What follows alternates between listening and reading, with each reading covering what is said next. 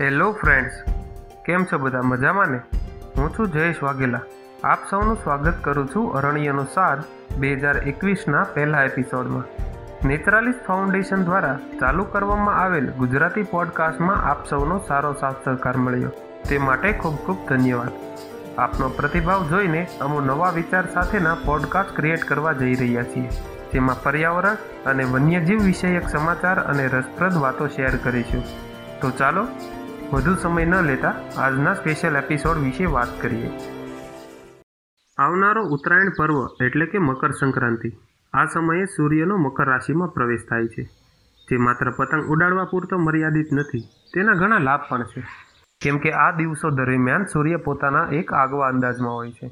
જેના કિરણોનો સ્પર્શવાથી ચામડીના ઘણા રોગો સામે રક્ષણ મળે છે.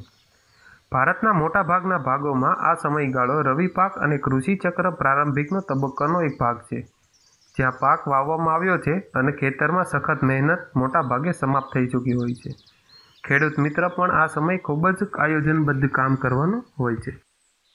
અત્યારે આપણે વાત કરીએ પક્ષીઓ વિશે.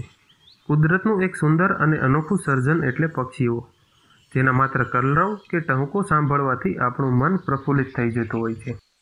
શિયાળાની ઋતુ પક્ષીઓને જાણવાની અને સમજવા માટેની એક દુર્લભ તક છે. દુર્લભ એટલા માટે કેમ કે શિયાળા દરમિયાન કેટલા એવા પક્ષીઓ છે જે આપણા આંગણાના મહેમાન બને છે, જેને માણવાની પણ એક અલગ મજા છે. જેમાં પહેલાં આપણે વાત કરીશું આંગણે આવનારા યાયાવર મહેમાનો, એટલે કે માઇગ્રેટરી બર્ડ વિશે. આ વિદેશી પક્ષીઓ પૃથ્વીના ઉત્તર ગોળાર્ધનો પ્રદેશો, એટલે કે યુરોપ, સાઇબિરિયા જેવા દેશોથી આપણા દક્ષિણ ગોળાર્ધના પ્રદેશોમાં પ્રવાસ કરે છે.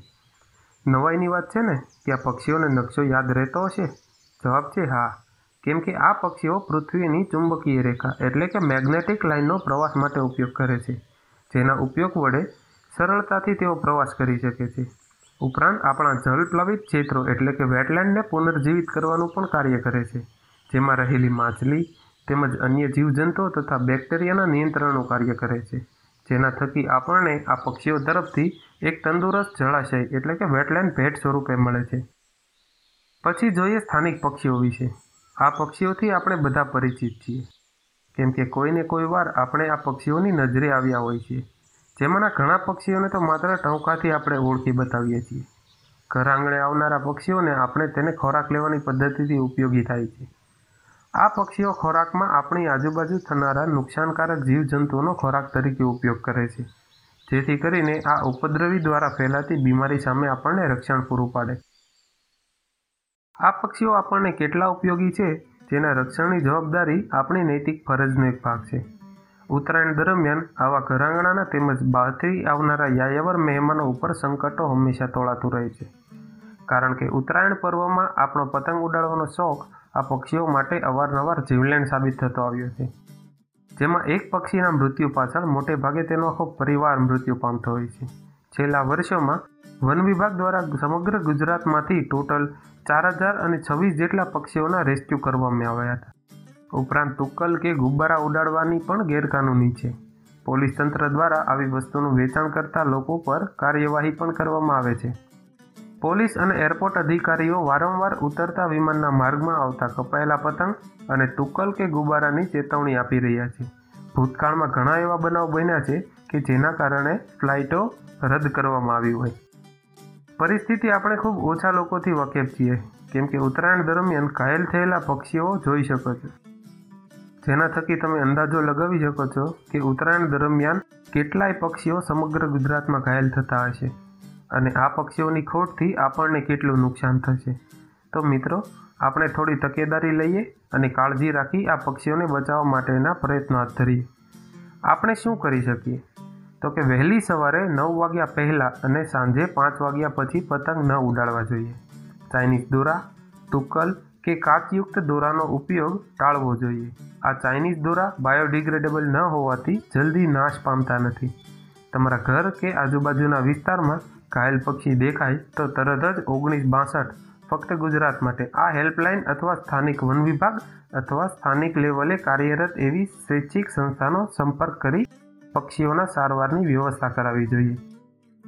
ઉત્તરાયણ પછી વધેલા દોરાનો યોગ્ય રીતે નિકાલ કરવો જરૂરી છે. આપણી આજુબાજુ દેખાતા દોરાઓનો પણ યોગ્ય નિકાલ કરવો જોઈએ. ક્યારેય કોઈ જાણકારી વગર પક્ષીની ઘરગથ્થુ સારવાર ન કરવી. આપણે પોતાની પણ કાળજી લેવી જરૂરી છે. જેમાં ગળાના ભાગે મફલર તેમજ વાહનની આગળ યુ આકારનો તાર હોવો જરૂરી છે. જેથી કરીને વાહન ચલાવતી વખતે અકસ્માત ન સર્જાય. જો આ દિવસો દરમિયાન તમારે બહાર જવાનું થાય, તો બાળકોને આગળની બાજુએ ક્યારેય ન બેસાડવા જોઈએ. કારણ કે તેનાથી અકસ્માત થવાની સંભાવના વધી શકે છે. વીજ તાર પરથી પતંગ ઉતારવા માટે ખુલ્લી અગાશી પર પતંગ પકડવા જવું નહીં. તો આ વાત સાથે આજનો પોડકાસ્ટ પૂરો કરીશું. જો તમને આ પોડકાસ્ટ ગમ્યો હોય તો લાઇક અને શેર કરવાનું ભૂલશો નહીં. આ પોડકાસ્ટ વીડિયો ફોર્મમાં યુટ્યુબ પર તમે જોઈ શકો છો. તે સિવાય સ્પોટીફાઈ પર સાંભળી પણ શકો છો.